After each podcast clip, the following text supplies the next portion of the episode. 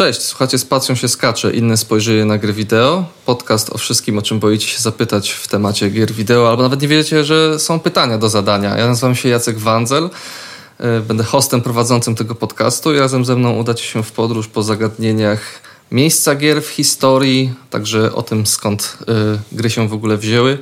A moim gościem i przewodnikiem po tym wszystkim będzie Tomasz Majkowski. Cześć Tomku. Cześć.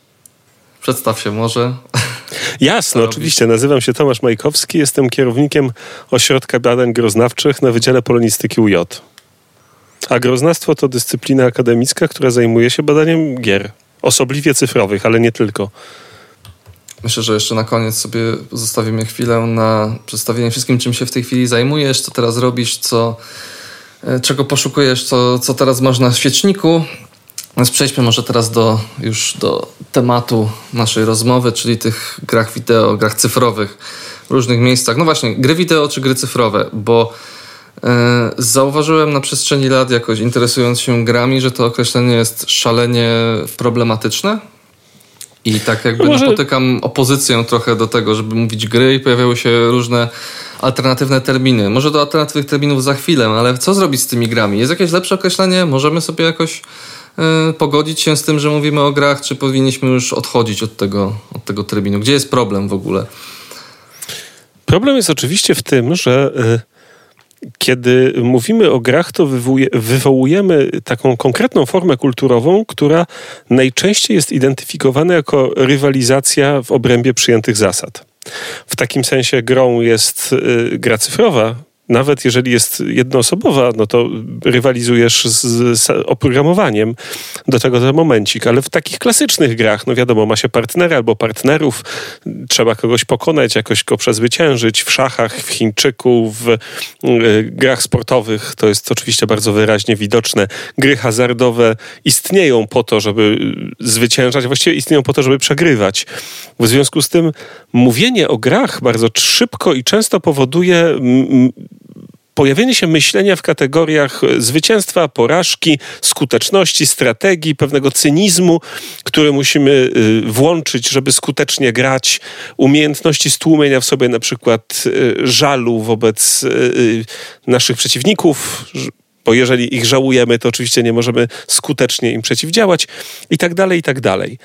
Natomiast w wypadku cyfrowych artefaktów rozrywkowych, czy też jak to mówi e, e, fiński, fińsko-hongkoński badacz e, Oli Lejno, grywalnych artefaktów cyfrowych, sytuacja przedstawia się nieco inaczej, ponieważ jesteśmy już bardzo daleko od czasów, kiedy gry polegały na rywalizacji. I gry polegały na tym, że produkuje się najlepsze wyniki, które są zapamiętywane na tablicy rekordów danego automatu, albo są po prostu wieloosobowe. Oczywiście takie gry cały czas są. Nie? I gdy się przyjrzy współczesnemu mm, pejzażowi gier cyfrowych, to na przykład bardzo wiele gier mobilnych zawiera e, taką hybrydową y, praktykę, w której rywalizujemy z innymi, nie wchodząc w nimi na przykład w bezpośredni kontakt. Z drugiej strony mamy takie rzeczy jak Battle Royale, które są ściśle oparte o rywalizację. Z trzeciej natomiast wielkie, jednoosobowe produkcje, w których z nikim nie rywalizujemy. Nawet ze sobą samym, ponieważ gry są, wie, wiele z tych gier jest po prostu łatwa i e, nie stanowi szczególnego wyzwania innego niż takiej na poziomie inwestycji czasu. I w związku z tym e, chociaż oczywiście gry cyfrowe wywodzą się gdzieś tam u samego swojego zarania z e, tamtego um, świata gier, to podobnie jak narracyjne gry fabularne, ich growość potrafi być czymś mylącym. Czy możemy szukać jakichś innych terminów w takim razie, żeby oszczędzić sobie tych mylących aspektów, tych, tych konfliktów wynikających z tego nazewnictwa? Takim jednym, który słyszałem, który mi się bardzo prywatnie nie podoba, bo jest, e, brzmi niesamowicie sztucznie i naturalnie, jest chociażby Invid. Ma w ogóle sens takie poszukiwanie? Myślę, że na to jest już za późno. To znaczy doskonale wiemy, o czym my mówimy, gdy mówimy o grach cyfrowych, czy grach komputerowych, czy grach wideo, czy grach mobilnych Wiemy, co to jest, znamy ten desygnat. I nie sądzę, żeby pierwotne e, znaczenie słowa gra na poziomie takiej codziennej komunikacji w jakikolwiek sposób nam przeszkadzało. No, mamy dziesiątki wyrazów które na przestrzeni wieków zmieniały znaczenie, przechodziły od bycia nieobraźliwymi do bycia obraźliwych, od bycia obraźliwymi do bycia nieobraźliwymi, e, zmieniały się, ponieważ znikały stare desygnaty. Nie? Nikt nie oczekuje od bielizny, że będzie biała, więc e, prawdopodobnie nie musimy też oczekiwać od gry komputerowej, żeby była grą w takim sensie, w jakim grą są szachy. Ale mimo wszystko były, pojawiały się takie y, rozważania, szczególnie, szczególnie w, ciągu ostatnich powiedzmy 15, może 10 lat, kiedy otwierał się jakoś ten nurt gier niezależnych i zaczęły się pojawiać w grach wideo cyfrowych e, takie formy nieprzystające do tego, co normalnie kojarzymy, jeszcze nawet z tymi dość odległymi od, od pierwotnych założeń grami, czyli pojawiały się na przykład tak zwane niegry, czy symulatory chodzenia. I tam z kolei... Y, pojawiła się jakaś taka potrzeba, żeby odejść od tego, co naturalnie kojarzymy. Czy my już odeszliśmy od takiego bardzo hermetycznego, bardzo takiego surowego traktowania gier wideo i możemy włączyć te wszystkie niegrowe e, motywy w nurt, czy, czy dalej jest jakaś taka potrzeba rozgraniczenia e, tej takiej klasycznej w jakiejś formie gry wywodzącej się choćby od czasów Mario czy Ponga, od tych bardziej kontemplacyjnych, mniej systemowych rozwiązań? Wiesz, y nie sądzę, żeby w tamtym geście producentów gier niezależnych chodziło o terminologiczną precyzję, tylko raczej o bunt przeciwko pewnemu konkretnemu modelowi robienia gier, to znaczy tych, które są oparte o przezwyciężanie przezwyciężanie przeszkód, przezwyciężanie przeciwników, przezwyciężanie e, trudności, przezwyciężanie samego siebie. I e, cały ten nurt kwestionował je na najrozmaitsze sposoby, prawda? W niektórych wypadkach na przykład doprowadzając e, poziom trudności, czy ten cały rywalizacyjno-przezwyciężający aspekt do absurdu, jak na przykład Flappy Bird. A z drugiej strony całkowicie je usuwając, jak w symulatorach chodzenia, w których nie ma żadnych przeszkód i e, e, idzie tylko o, o, kontemplację, prawda, czy o, jak w Proteusie, czy o rekonstruowanie e, pewnych historii, jak w Dear Esther. No to są te dwa prototypowe symulatory chodzenia, te, te takie, które jako pierwsze zyskały masową popularność i zostały zauważone. Ale wydaje mi się, że kłopotem jest raczej to, że czasami miewamy tendencję do tego, żeby traktować gry cyfrowe jako zjawisko homogeniczne. Oto coś jest grą cyfrową, to znaczy, że wygląda jak Mario, albo coś jest grą cyfrową, więc znaczy, że wygląda jak cywilizacja, albo wygląda jak Assassin's Creed. Teraz zależnie od tego, co jest nam e, najbliższe. I oczywiście używanie tego pojęcia, e, gdy mówimy e, na poziomie szczegółowym, jest mniej więcej tak operacyjne, jak mówienie na przykład o literaturze. Wszyscy mniej więcej wiemy, czym jest literatura. Mówię mniej więcej, ponieważ e, kiedy trafiamy na e, przypadki graniczne, zaczynamy się zastanawiać, czy to jest jeszcze literatura, czy to już nie jest literatura, prawda? Czy na przykład, nie wiem, biografię to jest literatura, czy to nie jest literatura, albo autobiografia, albo jeszcze lepiej dzienniki Gombrowicza czy to jest e, rzecz literacka? No pewnie bardziej literacka niż na przykład, e, nie wiem, instrukcja montażu łóżka z Ikei która, no dobra, z Ikei akurat nie ma y, dużo tekstu, ale wyobraźmy sobie taką, która ma dużo tekstu, nie? Czy e, instrukcja obsługi kuchenki e, elektrycznej która jest pewnie mniej literacka, e, chociaż równie dobrze możemy sobie wyobrazić, jak ktoś z tego robi literaturę. I z grami cyfrowymi jest oczywiście tak samo. To jest forma kulturowa, która jest szaleńczo wewnętrznie zróżnicowana, w której istnieją e, nie tylko, istnieje tylko wiele gatunków tego samego, ale po prostu wiele bardzo rozmaitych rodzajów i odmian.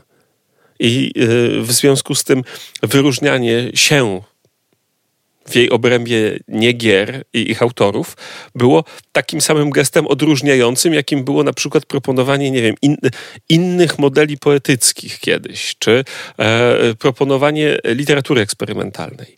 I oczywiście nadal pojawia się pytanie o granice. Prawda? Czy, e, no dobrze, no to załóżmy, że symulatory chodzenia to jeszcze są jakieś tam graniczne przypadki gier, ale czy w takim razie e, wirtualna wycieczka po muzeum też jest grą?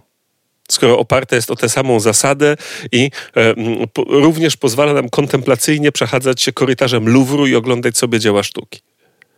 No pewnie jest mniej grą, ale jest bardziej grą niż na przykład Microsoft Word. Może da się zgrywalizować to chodzenie po... Microsoft Worda z całą pewnością. Mhm. E, była taka gierka, która, kiedy Word, znaczy kiedy Microsoft prowadził wstążkę, była też niewielka gierka, która nazywała się Ribbon Hero i która uczyła funkcji i w ogóle posługiwania się wstążką za pomocą przyznawania punktów i e, wydawania zadań, a więc czegoś, co jest bardzo tradycyjnym elementem gier cyfrowych. Tak, przechodząc może do szczegółu a propos tego szerokiego spektrum y, gier wideo, bo y, my tak zaczęliśmy trochę od ogólnego rozważania, tymczasem na temat samym medium, tymczasem napotykałem problemy już, kiedy próbujemy rozmawiać bardziej precyzyjnie wewnątrz tych takich nawet klasycznie rozumianych gier wideo. Y, bo uderzyło mnie ostatnio, trochę datujemy ten podcast tą anegdotą, ale przy okazji ostatniego wideo dotyczącego Cyberpunka 2077 kiedy pojawiły się takie głosy, że przez to, że CD Projekt Red odchodzi od takich typowych cyferek, tylko czy klas postaci i chce, żeby głównych bohaterów, e, postacie gracza różne odróżniają przede wszystkim wybrane umiejętności, czy tło fabularne, które oni sobie wybiorą, jakąś swoją przeszłość. I pojawiły się takie głosy, że to już nie jest RPG, bo nie ma tych surowych klas postaci, tych surowych cyferek. Mimo, że jakby powiedzmy to odgrywanie postaci jakby zostało już bardziej... Yy, uproszczone i skupione bardziej na tym, co sam gracz bezpośrednio robi z odejściem od cyfr. I właśnie czy jest jakaś szansa na y, usystematyzowanie tych wszystkich różnych podgatunków gier wideo? Szczególnie kiedy mamy takie właśnie sytuacje jak na przykład RPG, gdzie dla tysiąca ludzi, dla tysiąca też w zasadzie krajów czy regionów to będzie znaczyło coś kompletnie innego ze względu na szereg doświadczeń i powoli nam się robi trochę taka sytuacja jak y, z komediodramatem w telewizji gdzie ukuto takie określenie jak dramedy, gdzie na dramę z elementami komediowymi i ostatecznie okazuje się, że tak naprawdę wszystko jest tą dramedią na już na jakimś poziomie, pomijając tam bardzo jakieś traumatyczne dramaty. Jesteśmy jeszcze, są nam te gatunki jeszcze jakoś potrzebne, czy te wszystkie granice między nimi się zacierają tak mocno, że w zasadzie mówimy już o jakimś takich bardzo archaicznym pojmowaniu y, tych, tego, co, co wynieśliśmy z lat 90. czy początku tego tysiąclecia. Wiesz, z gatunkami jest tak, że e, po pierwsze, e, gatunki można traktować, e, w ogóle system gatunków, jako instytucję deskryptywną albo jako instytucję normatywną. A zatem możemy albo obserwować to, co jest i na podstawie naszych obserwacji starać się zobaczyć czym się gatunki od siebie różnią, albo ustalić pewien system norm, których y, trzeba przestrzegać, żeby coś przynależało do jakiegoś gatunku. E, tak jak, nie wiem, e, y, powieść jest gatunkiem o charakterze wyraźnie. Przepraszam, że znowu się do literatury odwołujemy, mieliśmy o grach gadać, ale literatura, czy literaturoznawstwo to jest taka dyscyplina, która ma 2000 lat tradycji, w przeciwieństwie do groznawstwa, które ma 30 kilka lat tradycji, w związku z tym można tam znaleźć mm, y, odpowiedzi na pytania, które się przed nami y, jawią. E, w tym wypadku mm, powieść jest gatunkiem, który wynika z tego, że zaczęto coś takiego pisać, prawda? Kiedy to zaczęto pisać, to było po prostu to nowe, prawda? La novela. I obserwując, jak to nowe się plecie, mm, zaczęto się zastanawiać nad tym, jak się wewnętrznie dzieli, podczas gdy są takie gatunki, jak nie wiem, na przykład sonet, który oczywiście wyłania się tam z jakiejś poetyckiej tradycji, ale od pewnego momentu jest gatunkiem czysto normatywnym. Muszę w konkretny sposób dzielić tekst i w konkretny, poświęcić go konkretnej tematyce i wtedy uzyskam sonet, prawda? Więc w pewnym sensie obydwie te rzeczy funkcjonują cały czas w e, praktykach odbioru i wytwarzania gier ponieważ e, po pierwsze ludzie obserwują to, w jaki sposób gry są robione i, i, co sobą reprezentują i potrafią odnieść jedne do drugich, prawda? I zwróćmy na przykład uwagę, że mamy takie gatunki, które wyłaniają się, ponieważ powstają rzeczy, które się sobą nawzajem e, inspirują i są w związku z tym podobne, prawda? Battle Royale na przykład to jest taki gatunek, który w pewnym momencie się wyłania, prawda? Próbowano wcześniej jakichś tam różnych nazw, nie? Hero Shooter na przykład. E, czy y, takie, które są e, po prostu na początku identyfikowane jako podobne do jakiejś gry. Prawda? Zanim po, mieliśmy pojęcie RTS-u, mieliśmy gry podobne do Dune 2. I niekiedy, jak na przykład w wypadku gatunku roguelike, później roguelite, e, z tego takiego nazywania przez podobieństwo nigdy się nie rezygnuje. Natomiast normatywna strona oczywiście też funkcjonuje, ponieważ ludzie, którzy robią gry, robią je w taki sposób, żeby one były do innych gier podobne. E, i dzięki temu był, istniało jakieś minimalne, e, minimalna możliwość e, grania w grę, ponieważ umiem już grać w jakąś inną grę, a nie, że każdej z nich muszę się po prostu od zera uczyć. I to jest pierwsza sprawa. Druga jest natomiast taka, że mówienie o grach i ich gatunkach jest niestety beznadziejnie uwikłane w marketing. I podstawowym, od pewnego momentu podstawowym dostarczycielem E, koncepcji gatunkowych są korporacyjne działy marketingu, które mm, starają się pokazywać, że produkt jest ważny, przełomowy i robi coś ważnego w gatunku. Wcześniej tym źródłem była prasa growa w latach 90. i 80. Jej dziennikarze, którzy na przykład bardzo często e, no, posługiwali się jakimiś indywidualnymi dowcipami, żeby sobie nazwać jakiś gatunek prawda? Mm, a później na prawie e, zwyczajowym e, podobne gry się za pomocą takiego, e, takiej nazwy określało. Tak było na przykład z grami TPP. Prawda? Pamiętamy bardzo długo takie rzeczy, które były podobne do Tomb Raidera, nazywano, wiem, że ta gra nazywa się Tomb Raider, ale wszyscy też wiemy, że po polsku nazywa się Tomb Raider i tak będę na nią mówił. Więc gry podobne do Tomb Raidera to są gry TPP. Prawda? No są, tak. Oczywiście inne gry też są TPP. Jest mnóstwo. Mario też jest grą TPP.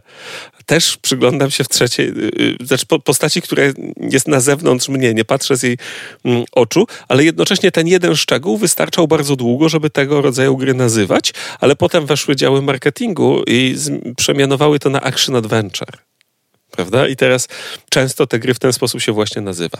No i wreszcie ostatnie pytanie, po co gatunki są? No oczywiście są po to, żeby było wiadome, co jest do, do czego podobne i żebym, e, nie wiem, kupując grę na Steamie, wiedział, czego się spodziewać i do czego ona może być e, mniej więcej podobna. Więc oczywiście, że system gatunkowy nie zaginie, natomiast nie można oczekiwać od niego takiej taksonomicznej, lineuszowskiej precyzji że oto gra, która ma dwa słupki w kwiatostanie, nazywa się w konkretny sposób, jak ma trzy słupki w kwiatostanie, to się nazywa w inny sposób, ponieważ nie mamy tak naprawdę wspólnej płaszczyzny. I mamy gry, które nazywa się od tego, co się w nich robi. To są te stare gatunki, w których robiło się tylko jedną rzecz. Shooter, to jest ta gra, w której się strzela, po polsku strzelanka, tak? E, albo, e, ale mamy też gry, e, cały gatunek gier, który nazywa się od miejsca, w którym je w nie grano. To są gry arcade które się nazywają dla, tak dlatego, bo te automaty stały w miejscu, które nazywa się arcade, czyli jak pamiętamy z Waltera Benjamina Pasaż. E, mamy takie, które nazywają się, ponieważ są adaptacją czegoś innego, to gry RPG czyli odpowiedź na to, co, jak zrobić, jak, jakby, jak połączyć dwie najfajniejsze rzeczy na świecie, komputery i Dungeons and Dragons. A, które nazywają się RPG nie dlatego, że odgrywa się w nich rolę, tylko dlatego, że są adaptacją zasad systemów RPG. Przynajmniej pierwotnie tak było, nie? I te, które identyfikujemy ze względu na to, że używamy konkretnej perspektywy. Po prostu jest e, zbyt dużo różnych kryteriów i w porządku, nie? Ważne jest to, co działa, żebyśmy byli w stanie zrobić właśnie taką e, klasyczną, lineuszowską klasyfikację, która w sposób ostateczny rozwiązałaby problem gatunkowości gier. Tak przez chwilę pomyślałem, że mamy przecież taki w miarę precyzyjnie jeszcze y, odliczony gatunek survival horror, który się jakoś tak specjalnie nie zmienia, a potem sobie przypomniałem, że mamy przecież jeszcze gry survival. I potem te, no, które nie są. I potem te gry survivalowe też czerpią z y, survival horroru i vice versa i już robi się kompletny bajzel. Mhm tak patrząc jeszcze w skali y, całego medium, być może, y, chciałem się zastanowić nad takimi, y, bo mamy oczywiście gry, mamy niegry i tak dalej, ale na przykład wchodzimy już w takie zjawiska jak na przykład e-sport, który mhm. już na pewnym etapie, no już nie jest, jest pewne parcie też również z powodów marketingowych na pewno, żeby y, identyfikować te wszystkie sieciowe shootery i podobne tytuły, które mają się odbywać na wielkich arenach, jako coś y, oddzielnego, już nie grę wideo, tylko sport. Czy jesteśmy w stanie jakoś to, to faktycznie oddzielić, czy to jest tylko wszystko marketingową, yy, producencką papką, przez którą się musimy jakoś przebijać? Jesteśmy w stanie oddzielić, ponieważ e-sport nie jest artefaktem, tylko praktyką. E, I ta sama gra może być używana, gra w rozumieniu e, oprogramowanie rozrywkowe, e, może być używane w celach czysto ludycznych, do zabawy, albo w celach esportowych. Oczywiście są mm, gry, które lepiej się do esportu nadają, i te, które są, się do esportu nadają gorzej. Ale esport to jest coś, co się z, z, grami robi. No, podobnie jak z każdą inną czynnością tego rodzaju. Czym innym jest granie w piłkę z kolegami na podwórku, czym innym jest granie w meczu ligowym. Je, wiemy, że jedno z nich jest sportem, a drugie jest zabawą. I z grami jest tak samo. Natomiast yy, sportowość gier jest oczywiście związana z tym, że e, kultura XIX i zwłaszcza XX wieku e, wyraziście hierarchizuje zabawę i najwyższy e, walor przypisuje tej zabawie, która jest jednocześnie widowiskiem. A co za tym idzie, pośród aktywności o charakterze ludycznym, e, sport, to znaczy aktywność atletyczna, z której można uczynić widowisko, bo ktoś wygrywa, ktoś przegrywa, ktoś się przewraca, ktoś stoi, ktoś kogoś kopnie, dramat się dzieje, e, jest kulturowo waloryzowana jako coś ważniejszego, a, a, więc w związku z tym na przykład godnego płacenia za to większych pieniędzy niż e, jako coś, niż na przykład, nie wiem, picie piwa z kolegami w knajpie. E, a pomiędzy tym wszystkim znajdują się jeszcze jakieś tam e, stany pośrednie. E, I należy też pamiętać o tym, że sport, podobnie jak e-sport, ten profesjonalny, ma też bardzo wyraźne miejsce w strukturze społeczeństwa kapitalistycznego. To znaczy jest taką drogą wy, trochę w bok, prawda? taką możliwością ucieczki od biedy i ciężkiej pracy poprzez wybitne uzdolnienie. Oczywiście nie tylko sport to robi, ponieważ y, sztuka, że tak powiem. E, w XX wieku na przykład, zwłaszcza w drugiej połowie XX wieku, muzyka rozrywkowa była y, podobne, traktowana tutaj podobnie jak sport, prawda? Czyli powiedzmy, e, mm, e, nie wiem, w fawelach São Paulo, w Brazylii. E, jednocześnie dwa miliony młodych chłopców w wieku 11 e, do 13 lat kopią piłkę i jeden z nich zacznie na tym zarabiać miliony. To powoduje, że te dwa miliony młodych chłopców kopią piłkę zamiast się buntować przeciwko systemowi, w nadziei na to, że to właśnie oni zaczną zarabiać miliony. I teraz esport y, wypełnia podobną, podobną kulturową misję nie bezprzyczynnie w krajach które w czasach zimnej wojny nazywało no, drugim światem. Na przykład esport jest tak szalenie popularny to jest droga wejścia do kulturowego mainstreamu i do takiej bycia celebrowanym dla tych, dla których te normalne, główne drzwi pozostają raczej zamknięte i, i oni są tam egzotyczni. W związku z tym esportowcy e, i esporty popularne są w krajach dawnego bloku wschodniego, w Ameryce Południowej. To są miejsca, które są w esporcie zakochane. No i oczywiście tam, gdzie jest wysoka kultura rywalizacji, na przykład w Stanach albo w Australii, prawda? No Chiny oczywiście mają profesjonalne drużyny esportowców, no bo Chińczycy tak to robią, a w Europie Zachodniej jakoś trochę mniej. Jakby już odchodząc może od tematu e, gatunków, medium e, i wszystkiego, chciałem się tak zastanowić nad miejscem, nad trochę historią e, gier wideo, czy raczej punktami odniesienia w tej historii. Bo pojawia się w zasadzie każdego roku, kiedy wychodzi jakaś bardzo ważna, bardzo wyczekiwana produkcja, pojawia się takie określenie, że coś jest obywatelem Kane'em e, gier wideo. Jakby dla niewtajemniczonych Obywatel Kane to jest film e, reżysera Orsona Wellesa, który uważa się często za najważniejsze dzieło kinematografii. Również dlatego, że kodyfikował bardzo wiele rozwiązań, które później się pojawiły w innych filmach. Różne techniki montażu, również to, że operował nieliniową narracją, nie był takim, takim, takim typowo prostym filmem. I w przypadku gier to się pojawia bardzo często i zastanawiam się, czy my jesteśmy w ogóle w stanie w tak różnorodnym medium spaść na coś, co jest tym y, obywatelem Kane'em, który nie tyle stworzył pewne rzeczy, co po prostu wprowadził je w główny obieg i, i wy, wytłumaczył je wy, wy, wytyczył pewien, pewien, pewien trend. No, Pewnie, że tak. To znaczy, każdego roku mamy do czynienia z obywatelami Kejnami e, gier cyfrowych, i zawsze, gdy spojrzymy w przeszłość medium, widzimy te punkty węzłowe. E, które e, wydają nam się szczególnie ważne. Natomiast to, co, o, czym należy pamiętać, to to, że obywatel Kane nie był od razu obywatelem Kane'em Prawda? Tak, tak samo jak żadne inne przełomowe dzieło. E, nie, albo inaczej, no pewnie jakieś takie były, ale mm, teraz nie potrafię sobie przypomnieć czegoś takiego, co e, od razu celebrowane byłoby jako e, szczególnie przełomowe, wyjąwszy być może Królewnę Śnieżkę i Siedmiu Krasnoludków Walta Disneya, która, e, który to film od razu funkcjonował jako genialny przełom w historii kinematografii ze względu na swoje technologiczne nowatorstwo. Więc tak, technologiczne nowatorstwo jest sprawą dosyć oczywistą i co jakiś czas trafiamy na gry, które e, proponują technologiczne rozwiązania, które do tej pory były niedostępne, niespotykane albo e, nieuprawiane.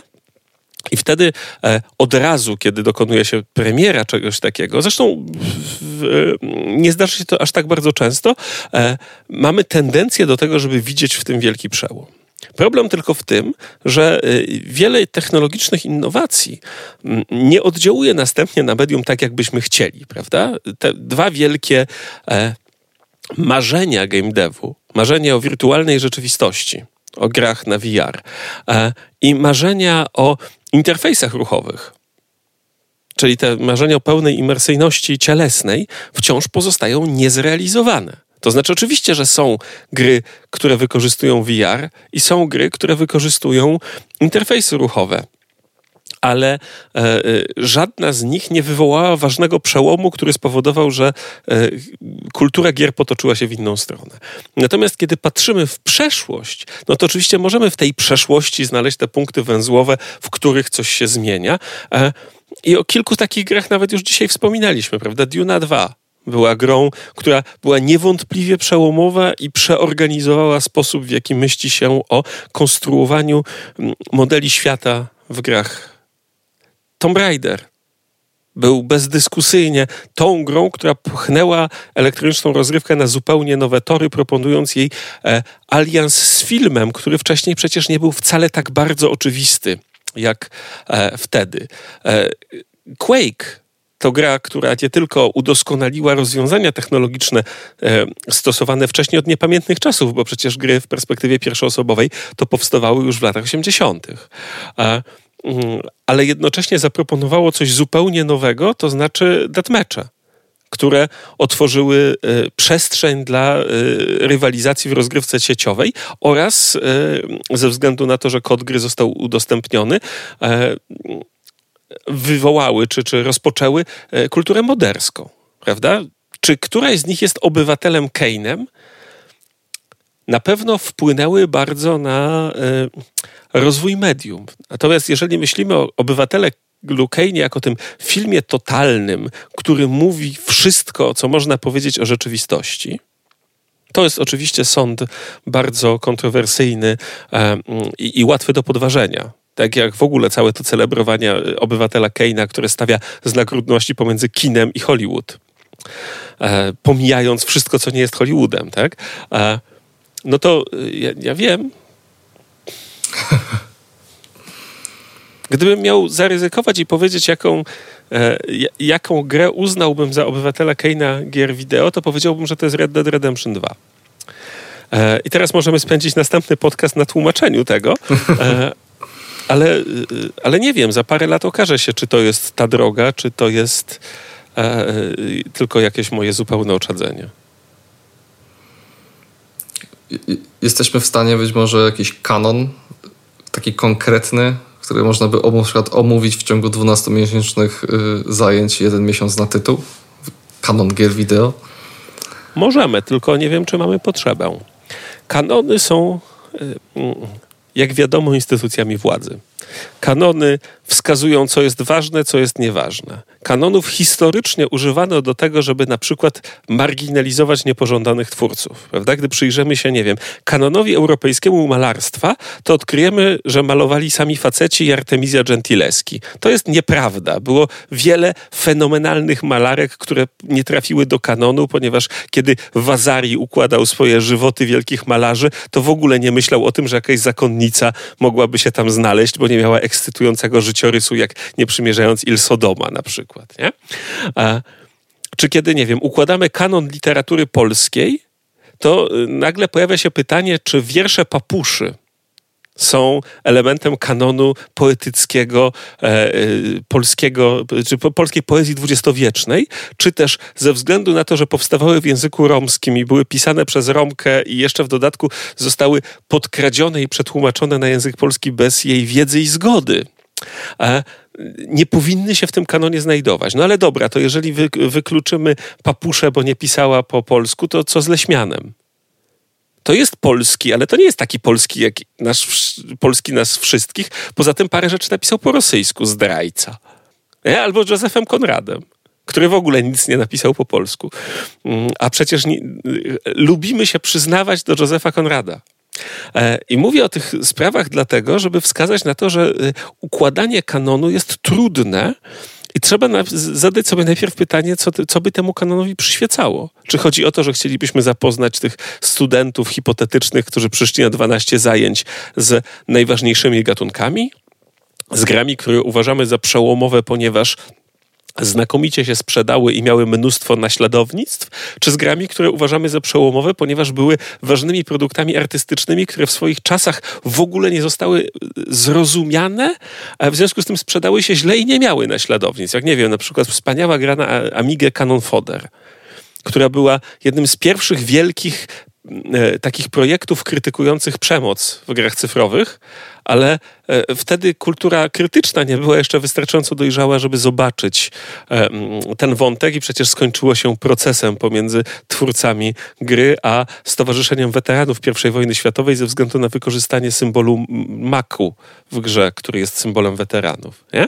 Czy w, związku z tym myślę, że każdy kanon, który można by ułożyć, musiałby być prowizoryczny i przeznaczony na, na, do jakiegoś konkretnego zadania. A taki kanon, że ja go wyryję teraz w tablicach, e, żeby w muzeum pokazywać, wstrzymałbym się z czymś takim. Czyli uważasz, że zasadne jest na przykład próby tego, co robiło choćby Museum of Modern Art, które próbowało właśnie zamknąć tych y, kilkanaście gier, które powiedzmy tłumaczą w jakiś sposób medium? No, być może nie, no bo jednak muzealnictwo ma e, konkretne zadanie. To znaczy e, zapewnić pewnego rodzaju perspektywiczny skrót, który uchwyci punkty węzłowe. Więc sam gest, gest jest spoko. Natomiast e, e, o tym, w jaki sposób kolekcja funkcjonuje, można by już dyskutować. Ponieważ y, jedna rzecz, o której jeszcze nie wspomniałem, to jest to, że kanony też się rozkładają różnie i w wypadku e, gier cyfrowych ważne jest na przykład dla takiej historycznej pamięci gier cyfrowych dostępność konkretnego sprzętu elektronicznego w konkretnych regionach świata. Ja na przykład dla wszystkich Amerykanów najbardziej paradygmatyczną grą jest Super Mario Bros. To był ogromny sukces sprzedażowy i, i, i tak on zapoczątkował całe nowe pokolenie graczy. Ja w Super Mario Bros. grałem dopiero jako dorosły człowiek, ponieważ jestem wystarczająco stary, żeby wychować się zanim w Polsce spopularyzował się Pegasus.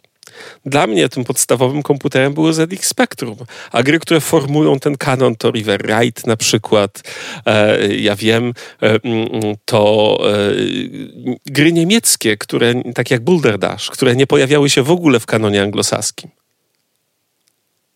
Więc y, y, mm, gdybyśmy na przykład mieli robić polski kanon gier, bezdyskusyjnie powinien do niego trafić Gothic.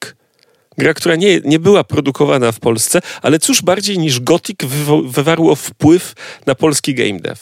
Bez Gotika nie byłoby Wiedźmina. Bez Wiedźmina cały czas robilibyśmy tajemnice statuetki.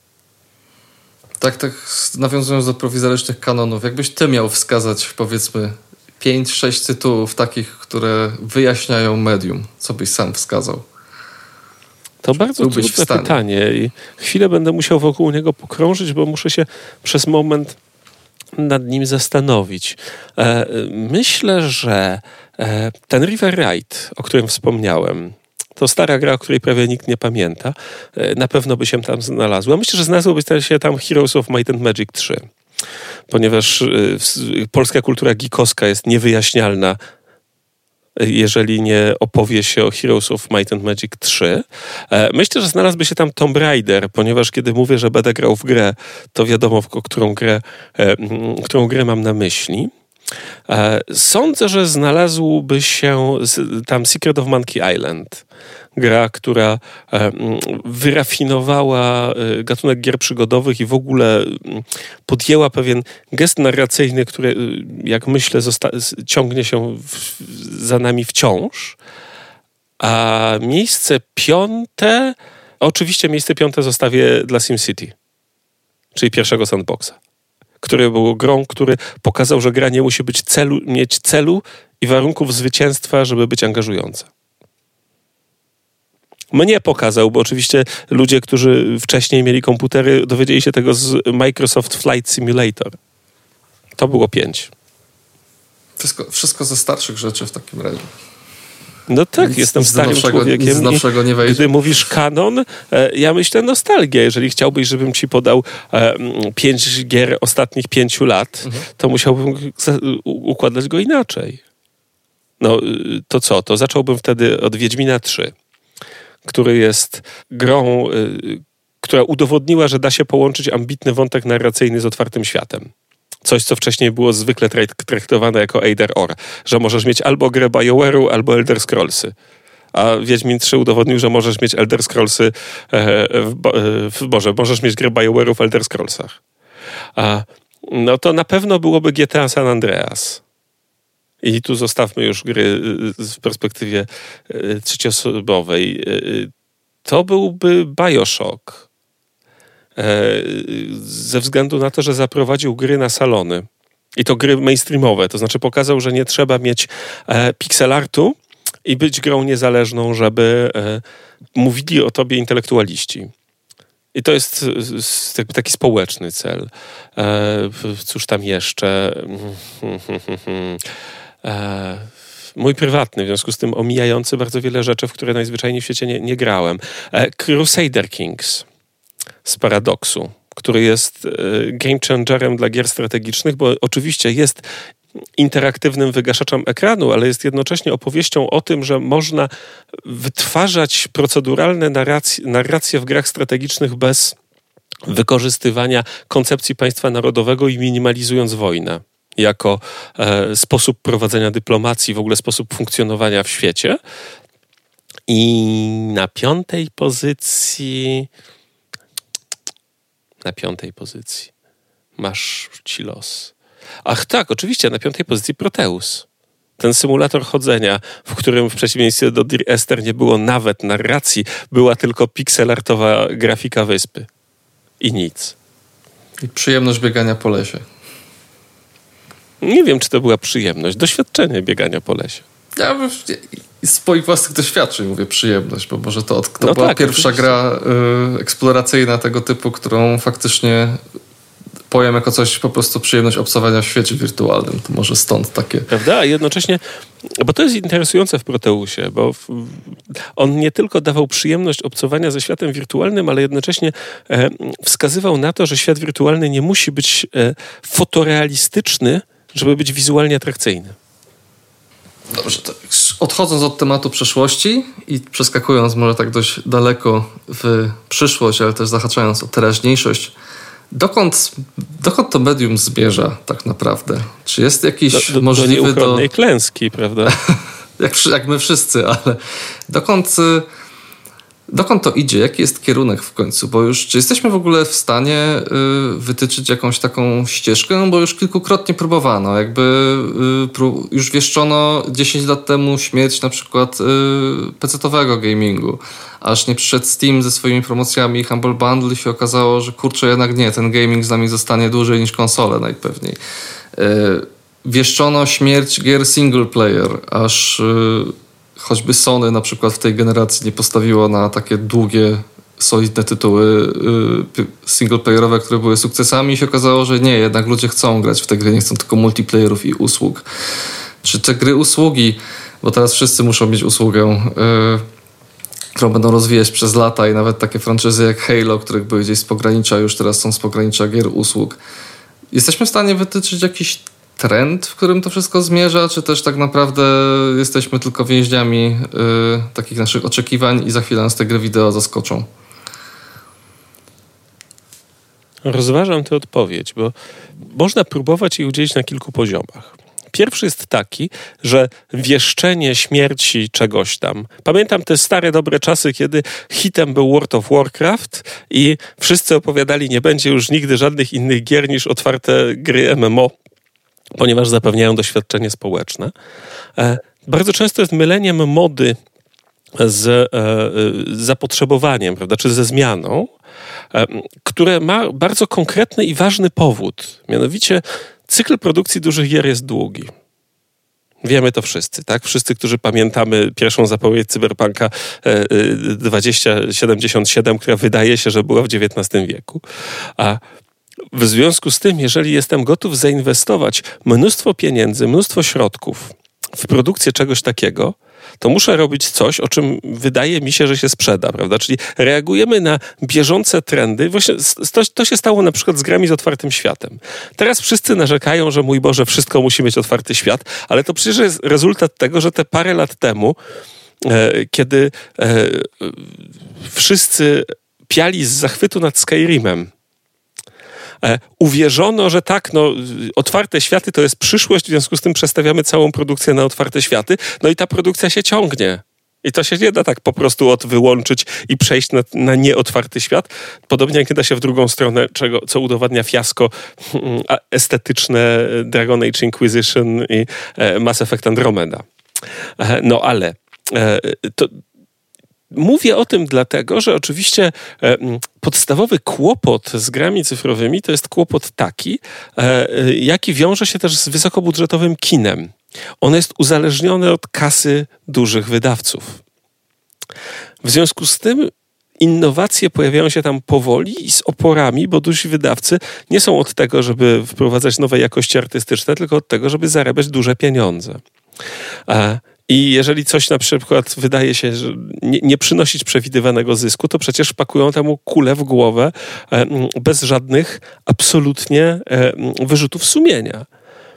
Tak było, dajmy na to, z e, grą Fable Legends czwarta odsłona serii Fable miała być czymś zupełnie innym, to znaczy miała polegać na tym, że jest grą sieciową, w której wybiera się spośród y, grupki bohaterów i ci bohaterowie y, prowadzeni przez różnych graczy w takich niewielkich drużynach wchodzą w interakcję ze światem. Czyli innymi słowy był to, byłby to prototyp czegoś pośredniego między hero shooterem, takim w stylu Fortnite'a na przykład, e, a player versus environment, czy rozgrywką asymetryczną.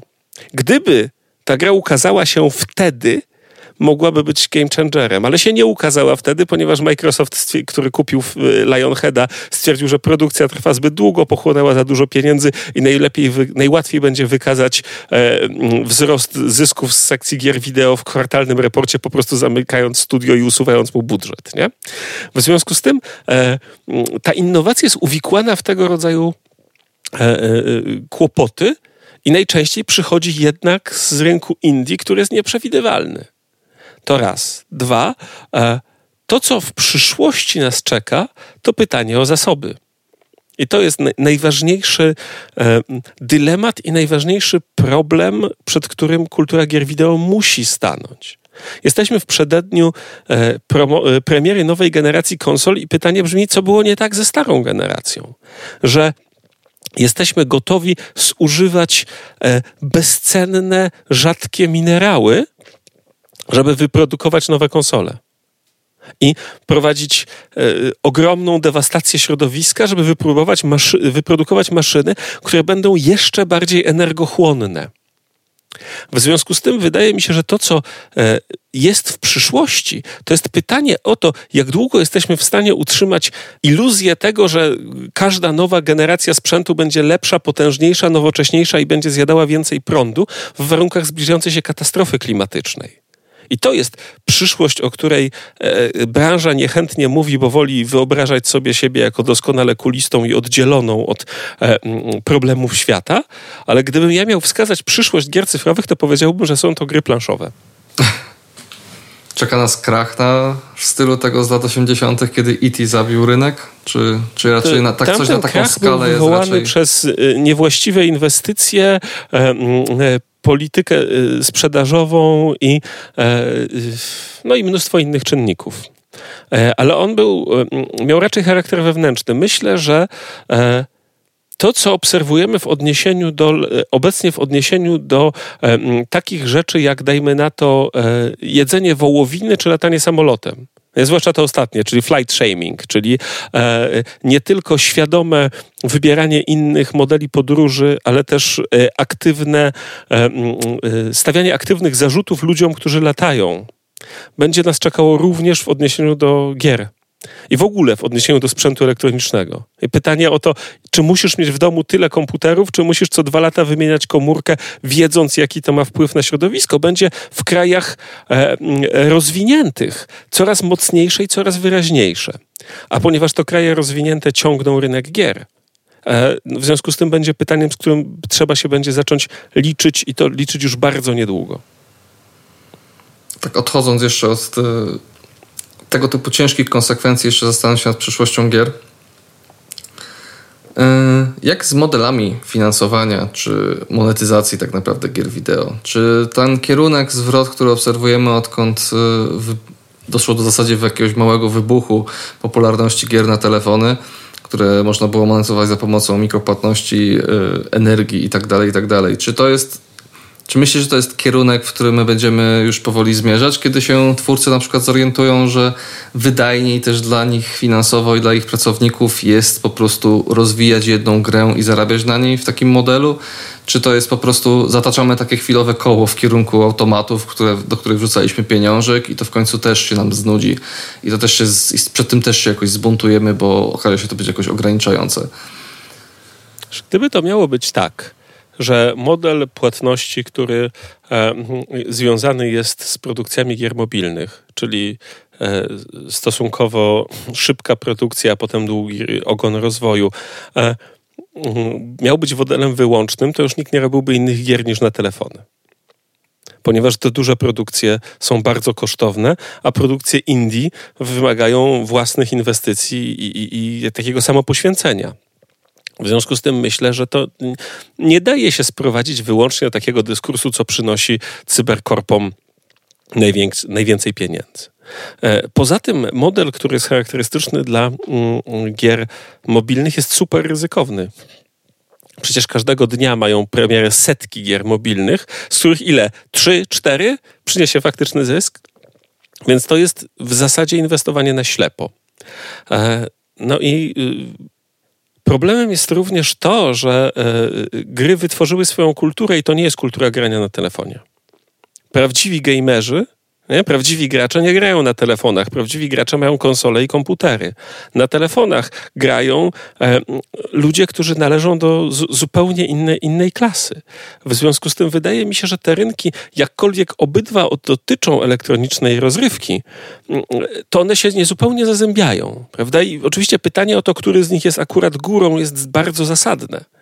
Nie? Ale to tak jak telewizja nie zabiła kina a e, kino nie zabiło muzyki, nie? Czy teatru. Chociaż oczywiście zmieniło jego kulturową rolę, zmieniło sposób, w jaki, w jaki wchodzimy z nim w interakcję, tak też nie sądzę, żeby mikropłatności spowodowały, że nie będziemy mieli więcej ani e, e zamkniętych całości e, gier artystycznych, ani dużych, e, ambitnych projektów robionych przez duże studia. Bo dla nich jest też gdzieś w tym miejsce. Czy maszyny takie jak Switch mogą trochę w tym zamieszać? Które jakby połączyły trochę tych powiedzmy bardziej e, hardkorowych graczy, którzy mają konsole z tymi przenośnymi, bo to i otworzyło tym ludziom przyzwyczajonym do telefonów trochę i możliwości i perspektywy na gry. Czy to jest może tylko jakaś chwilowa fanaberia Nintendo, która się zmieni z następną generacją, kiedy wpadą na inny, lepszy pomysł? Nintendo ma swoich klientów którzy kupują rzeczy Nintendo i wyznają filozofię firmową Nintendo. Nintendo, e, które nie ma możliwości e, finansowych, żeby rywalizować na poważnie z Sony, czy z Microsoftem na rynku dużych konsol, w każdej generacji ma takie cudactwo, prawda? To znaczy wcześniej miało na przykład Wii.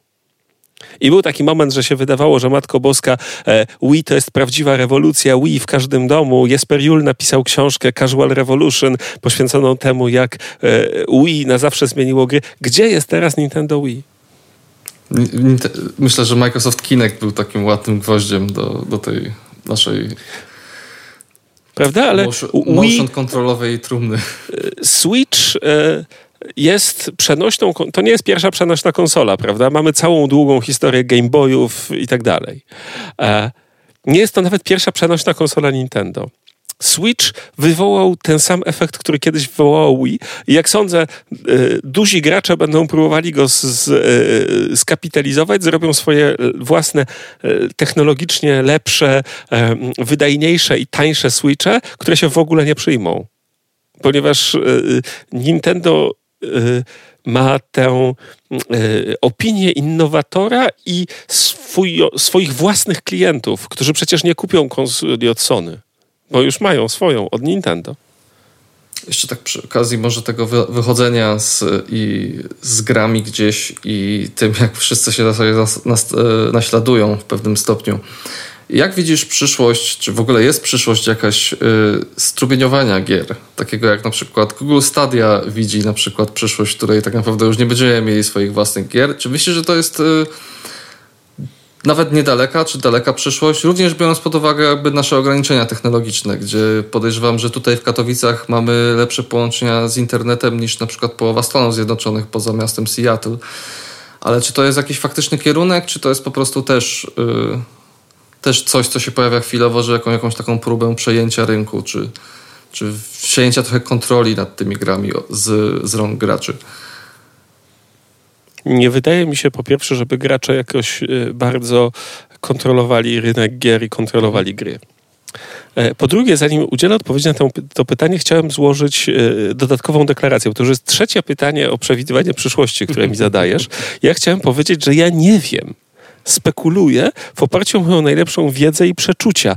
Ale e, drodzy radiosłuchacze, pamiętajcie, że to jest wszystko wyróżnienie spusów, ponieważ pojutrze może zdarzyć się zaraza, wybuch superwulkanu, e, odkrycie nowego e, sposobu przewodnictwa cieplnego, który całkowicie zmieni e, rodzaj rozgrywki, prawda? Ale tak, myślę, że e, streaming gier jest niezmiernie kuszącą opcją dla e, mm, zwłaszcza dla dużych producentów, którzy uważają, że piractwo jest dla nich e, poważnym zagrożeniem i poważnie e, ogranicza ich zyski. E, byłoby też pewnie rozwiązaniem problemu, o którym mówię, to znaczy, albo przynajmniej przesunięciem go, to znaczy, że nie każdy musi mieć w domu konsolę. I w związku z tym, przynajmniej częściowo jesteśmy w stanie zmniejszyć E, ślad ekologiczny. Natomiast oczywiście streaming jest daleko bardziej energochłonny, więc tu się zyska, tam się straci. A, a po drugie, oczywiście dzieli graczy na tych, którzy mają i tych, którzy nie mają dobrego internetu. E, jasna sprawa, że streaming byłby e, rozwiązaniem dla pewnie większości Europy Zachodniej, połowy Stanów Zjednoczonych, ale streaming nie byłby rozwiązaniem dla większości Ameryki Południowej, nie wspominając już na przykład o Indiach czy dla Rosji. Ogromny rynek, a niekoniecznie e, wybitne możliwości internetowe. Co więcej, w tym wypadku w oczywisty sposób interesy branży gier wchodzą w kolizję z interesami państw narodowych które starają się kontrolować treści dostępne w, lub niedostępne w internecie, prawda? I że na przykład, ja wiem, w wypadku e, serwisów ze streamingiem, e, e, to bardzo dobrze widać ze streamingiem seriali, prawda? Że blokady regionalne powodują, że niektóre rzeczy są dostępne tu, inne są dostępne tam, e, e, ze względu na przykład na to, że coś jest w danym kraju sprzedane do telewizji naziemnej. Nie? Po dziś dzień nie widziałem na Netflixie czwartego sezonu y, Ostatniego Królestwa, bo w Polsce jest wciąż niedostępny, a to jest kurde serial, który miał premierę w, y, y, prawie rok temu. No więc, ale tutaj przynajmniej wchodzimy w świat, w którym jest, są doświadczenia narodowych nadawców, regulacje i tak dalej. W wypadku gier oczywiście mamy doświadczenie tego, że premiery są globalne że gra się pojawia i jest dostępna wszędzie. Czy byłyby dostępne globalnie? Trudno powiedzieć. Z trzeciej natomiast strony, oczywiście odejście od y, pudełkowej dystrybucji jest już jakimś takim krokiem w stronę tego rodzaju podziałów, bo ja sobie mogłem pobrać z Epika wczoraj y, y, Total War Troy bez najmniejszego problemu w sekundę, instalowało mi się to może 30 minut bo mam dobry i szybki internet, ale wyobrażam sobie, że ludzie z gorszym połączeniem po dziś dzień nie są w stanie się dobić na serwer. Zresztą tak z ostatnich przewidywań przyszłości na sam koniec. Jak ty by, co ty byś chciał od tego medium? Jak ty widzisz tę, tę przyszłość? Co ty byś chciał przede wszystkim, żeby się wydarzyło w e, niedalekiej, dalekiej przyszłości z tymi grami cyfrowymi? Teraz zamilkłem, bo się zastanawiam. Wydaje mi się, że chciałbym dwóch różnych rzeczy. Jedna dotyczy sposobu produkcji gier, druga natomiast dotyczy treści gier. To, co, e, czego chciałbym być może najbardziej, to to, żeby e, produkcja gier stała się e, bardziej humanitarna. Żeby traktowanie pracowników było lepsze. W tym momencie to się dzieje na naszych oczach. Crunch jest powszechnie krytykowany, zwalnia się toksycznych szefów, ale ta branża bardzo długo pogrążona była w takim przeświadczeniu, że robię gry, a więc realizuję swoje jakieś wielkie marzenie, a więc nie, nie ma tutaj e, miejsca na e, żadne negocjacje. Prawda? Ciesz się, że to robisz. Więc to jest taka rzecz, której bym chciał. Druga natomiast rzecz, której bym chciał, to to, żeby e, odważniej poszukiwano tematów i rozwiązań w sektorze gier e, wysokobudżetowych. Niekoniecznie dlatego, że uważam, że gry Indie nie mają nic do zaproponowania, mają bardzo dużo do zaproponowania. Ale e, to, co mnie fascynuje, to to, w jaki sposób wielkie projekty AAA, e, gry sandboxowe z otwartym światem albo wielkie strategie starają się opowiedzieć coś totalnego o świecie. I chciałbym, żeby zaczęły opowiadać coś innego niż e, świat polega na tym, żeby zbierać bezwartościowe przedmioty i walczyć z przeciwnikami co jakiś czas tracąc kontrolę w momencie, kiedy dochodzi do konwersacji. I oczywiście są studia, które takie rzeczy próbują robić. Nie? Kojima takie rzeczy próbuje robić, czy Quantic Dream takie rzeczy próbuje robić. Chciałbym, żeby tego było więcej. Myślę, że to są bardzo, dwa bardzo są dwa życzenia, z którymi każdy z nas się jakoś utożsamia i ja również sobie, sobie i nam i tego medium tego życzę. E, moim gościem był Tomasz Majkowski. Tomku, proszę zareklamuj się jeszcze, gdzie cię można znaleźć, e, co teraz robisz, co robisz w przyszłości. Przede wszystkim robię rzeczy e, dla spacją się skacze i serdecznie Państwu polecam oprócz tego podcastu jeszcze wideo eseje i pisemne eseje, które są e, wszystkie dostępne e, w ramach tego projektu i to jest to, czym się zajmuję w sposób najbardziej bezpośredni.